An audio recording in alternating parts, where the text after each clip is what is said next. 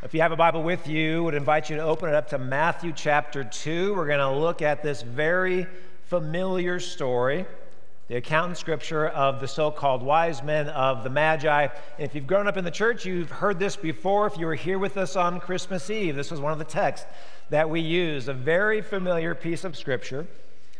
And what we're going to do today is try and draw some practical application for us, those of us living in the world in 2023, a brand new year, whether you are a Christian for your entire life here today, or if you're exploring Christianity for the very first time, if you're not sure what you believe about God's Word, about Jesus Christ born into this world, we're going to look at two points. Number one, what we see in this text is actually uh, proof, if you will, of the inclusive love that God has for not just the Hebrew people, but every tribe, every nation. That's what we're going to look at. What does that mean for us? And number two, there is actually an appropriate response. Once you come to faith in Christ, once you understand, once you believe that you are a sinner in need of salvation and that Jesus is the one that provides it for you, how do we respond in this world? We'll see it here in our text. Now, for many of us, this is what we think of when we hear this story the wise men with gifts and little baby Jesus, maybe some shepherds, a bright star overhead. Anybody have a nativity scene like this at their house? Maybe an ornament on the tree, a Christmas card. And this is good, this is great. a couple years ago, when I was trying to prove to you that I knew what I was doing as a young pastor, uh, I took an entire Epiphany sermon and broke down how this is completely historically inaccurate. And the people spoke, and the people said, Never do that again. You ruin Christmas. So I'm not going to do that today. I've matured as a pastor, as you can see. But what we do need to do is unpack this. Why are the Magi there, and what does it mean for us? And to do that, we got to go back to the very beginning. And by that I mean, if you want, you can jump with me to Numbers chapter 24. Numbers chapter 24. Numbers is one of the books in the Bible where if you have ever tried to read through the Bible in like a year or two years, you probably gave up at Numbers. You're like, I made it through Leviticus, I'm done, I can't make it through. Numbers is a tough book. But in the book of Numbers, chapter 24, verse 17, we have this incredible scripture passage. It was a prophecy given to a man by the name of Balaam, where we see for the one of the very first times in the Old Testament the promise of the Messiah. And Balaam says this I see him, this, this mysterious being, but not now. I behold him, but not near. A star will come out of Jacob, out of Israel. A star. And this is important because in the ancient Near East, stars were very, very important, not just so you could chart the skies and know where you were going, but it was important religiously. And people believed that you could derive meaning from the stars. So, for example, if you were a king, if you weren't sure if you were supposed to go to war with another king, you might have one of your sages, one of your priests, explore the sky. And if they saw an unusual pattern that they haven't seen before, they would derive some meaning and say, Yes, king, you should go to battle or no king, you should stay home. It's not good for you. So this was important for the people religiously, it was important philosophically. And if you fast forward with me now, another couple centuries later, thousands of years later, to the time of Daniel, if you're familiar with your scripture, this is Daniel in the lion's den who miraculously escaped that. And Daniel, the book itself, is half narrative, the other half is prophecy. And Daniel's super important to the story, it's super important to the Magi because it was Daniel who had a couple different things given to him through prophecy. Number one, Daniel determined, Daniel was given the uh, uh, foresight or knowledge that it was going to be about 500 years from the point where Daniel received the prophecy that the Messiah was actually going to show up, that this star was going to appear. It was going to be about 500 years, the 5th century BC. And then, number two, Daniel is given knowledge as to which empire was going to be the one in charge. He foresaw that the Babylonian Empire, in which he was currently living, was going to get wiped out by the Persians. The Persians were going to get taken over by the Greeks, and the Greeks were going to get wiped out by the Romans. And it was going to be during the Roman Empire in roughly 500 years when this great prophecy of old from Numbers 24 17 was finally going to be fulfilled. Now, if you're a Jewish person at that time, you're going to be paying attention because you're waiting for this. You're country is in shambles. Jerusalem has been sacked. You're living far away from your family. You are eagerly waiting for this to take place. But the other group of people who were similarly invested in this prophecy, a group of people who studied the stars, the priestly class of people, the advisors to the king, were known as the Magi. And incredibly, the Magi, through the centuries, actually listened to Daniel's prophecy. They took it to heart. They studied the Old Testament. They knew about Isaiah that Pastor Nate just read, Isaiah 60. They knew that there was this mysterious king, this, this conquering hero who was going to come into the world. Didn't know much else about him. They just knew that he was going to be coming and it was going to be attached with a star. And so, 500 years later, these mysterious magi see something in the star. They get together, they have a conversation. They go, Hey, look, do you think this is what this guy Daniel was talking about? Do you think this is really the star that's going to prophesy this coming king? Is this, could this be the time? Is it happening? And they take a leap of faith. They pack up their camels.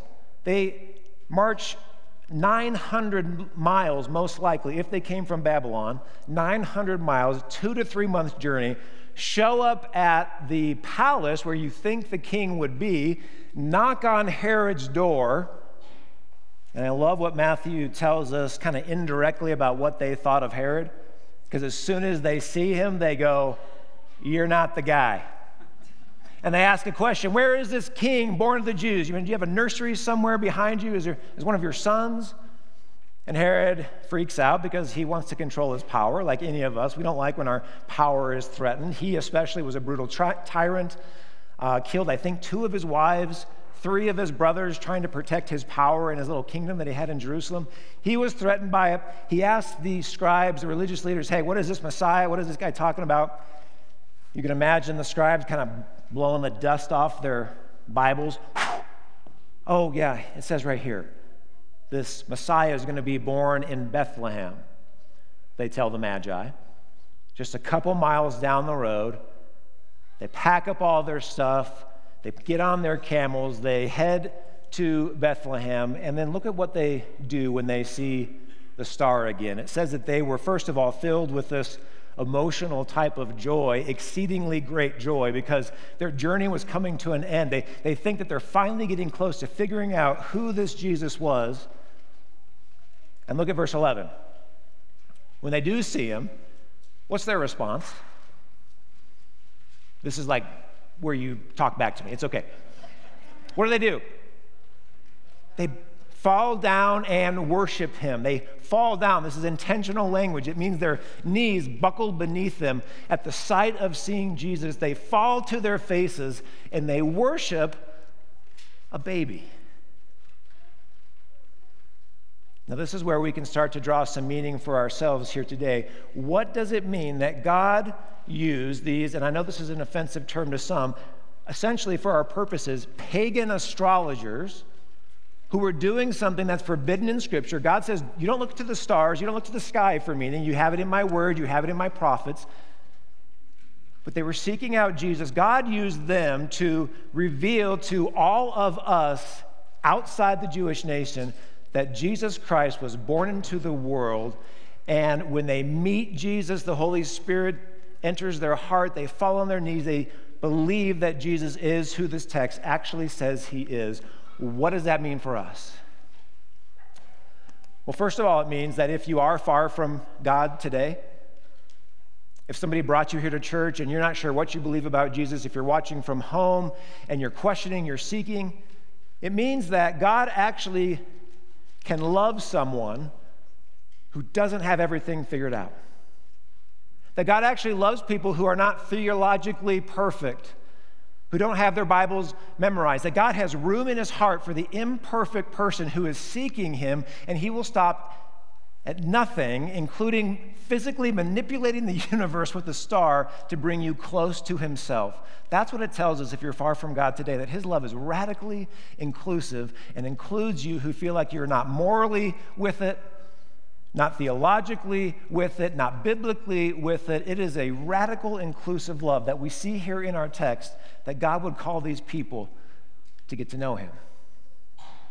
I love the way that theologian and pastor Daniel Darling puts it. He says, speaking of the wise men, God can meet a seeking sinner with impure motives and uncertain beliefs and point that soul to his son. You don't have to be perfect to know that God loves you with a never ending love. That's number one. Then, number two, what does it mean for those of us who do call ourselves Christians? We do believe that Jesus died and rose on the cross for our sins, and we're sitting here in these pews, and we've been here many, many times before. What does it mean for us? Well, if God can have that kind of patience for an imperfect person who doesn't have it all together, who doesn't come here and share our same beliefs, doesn't that mean that we should probably as well open up our hearts be a little bit more kind, be a little bit more accepting, a little bit more loving who people who to people who think differently than us, believe differently than us, have different political beliefs, different moral beliefs and practice. After all, it was that same Jesus who would grow up and say that God so loved the world that he sent his one and only Son. And so, what that means for us Christians in the room today is in 2023, I pray actually pray that people who are different than us are going to come into this building, who are wrestling with certain things, who aren't perfect, who don't know their Bibles, who don't know their theology. I pray they come in here and I pray that they're met with love and with grace and with the same kind of patience that God not only showed the wise men, but also shows us each and every day who are sinful human beings who walk in here with our own baggage and imperfections. That's the radically inclusive nature of God's love that we see here in this text with three wise men. It's powerful. But then, what should our response be? There is an appropriate response, and I love that the Magi are included in this because we actually see in them, these imperfect people, a life worth imitating, a way in which we can experience God brand new today, 2023. And three things that we see is number one, they worship passionately. Look again, verse 11. What do they do? They see Jesus and they fall on their knees and they worship him. That is some passionate worship. Now, Lutheran Christians here today, Lutheran Christians of primarily Norwegian and German and what we'll call emotionally challenged cultural group of people. I was sitting here just two weeks ago, Christmas Eve. Uh, Nate and Scott did the first two Christmas Eve services. Me and Scott did the second two. Standing right there, we had just sung Silent Night. Beautiful candles are being blown out. I do the benediction, and stand up and let's sing Joy to the World. Emily goes to the organ. Joy to the World's being played, and there were a few of you who smiled. But I cannot believe Lutheran Christians. How many of you sing Joy to the World like this? Joy to the world, the Lord. Could you at least fake it? Like smile a little bit? And I don't want to pick on this too much because, you know, there are denominations, there are churches that kind of emotionally manipulate you and teach you that you have to act a certain way. That's not what we want to do. But we have an opportunity in 2023 to reevaluate our passion. When you come into this place, are you just going through the motions? When you come up and you receive this miracle of Christ's presence, we can't explain it, we take it by faith, but God says that He attaches Himself to the ordinary bread and ordinary wine. He gives of Himself to us in a miraculous way. Do you just take it for granted? Or could this be a year where we can pause and set a new New Year's resolution that we're going to get back to the heart of worship, to the passion? The belief, the understanding of what God has done for us, giving himself in such an intimate way through his death and his resurrection. And it's an opportunity for us, if you've gotten out of the habit, if church is just something that you kind of add to your calendar, what would it look like for you, for your family, if this became a more regular rhythm? And you made it a priority in your schedule, not because you're trying to get something from God. God has already given Himself. You and God are good but out of response to that grace, to his mercy. They worship passionately, but they also give generously. The, the gifts that they give are impressive. Yes, the financial gifts, the gold, uh, frankincense, and myrrh were very expensive ointments and oils during the time. But I also think it's interesting how they gave of their time. Again, if they came from Babylon, which they, they came somewhere from the east, 900 mile journey in those days, that's a two month, three month trip there, plus however long they spend with Mary and Joseph and the baby. Then they have to go an alternate route home because Herod wants to kill them, wants to take them out. That's some dedication. That's some commitment. That is some, some time. And so, what would it look like for us in our response to God's grace if we, for the very first time, had some measure of giving to those who were less fortunate? What if we started giving to our church? You know, the biblical mandate is 10%. If that seems like that's just crazy, I could never give 10%. What if you gave 1%? What if you volunteered at a soup kitchen for the very first time? What if you saw the refugee crisis that we have in our city? I think there's 600 Venezuelan refugees that were put here, asylum seekers. What would it look like if you opened up yourself some way to people who are in need? We can do that, not again, not again, not to earn God's love, but out of response to God's amazing love for us. They worship passionately, they give generously, and finally, they seek Him diligently. You know, one thing Jesus said when he was preaching on earth, his three years of ministry, he often would say that the kingdom of God is best understood through the eyes of little children. That to be a little child is, is, is what it took to have faith, to realize that you're not in control, that there's this mystery out there, these questions. And a great illustration of this uh, first service, we had the kids' message, and there was a little girl there by the name of Blakely. They're neighbors of ours, Blakely and her parents. And Blakely asked me a question a couple weeks ago, difficult question. She says, Micah, who was God the Father's mother? And I said, That is a great question, Blakely you should ask Pastor Nate.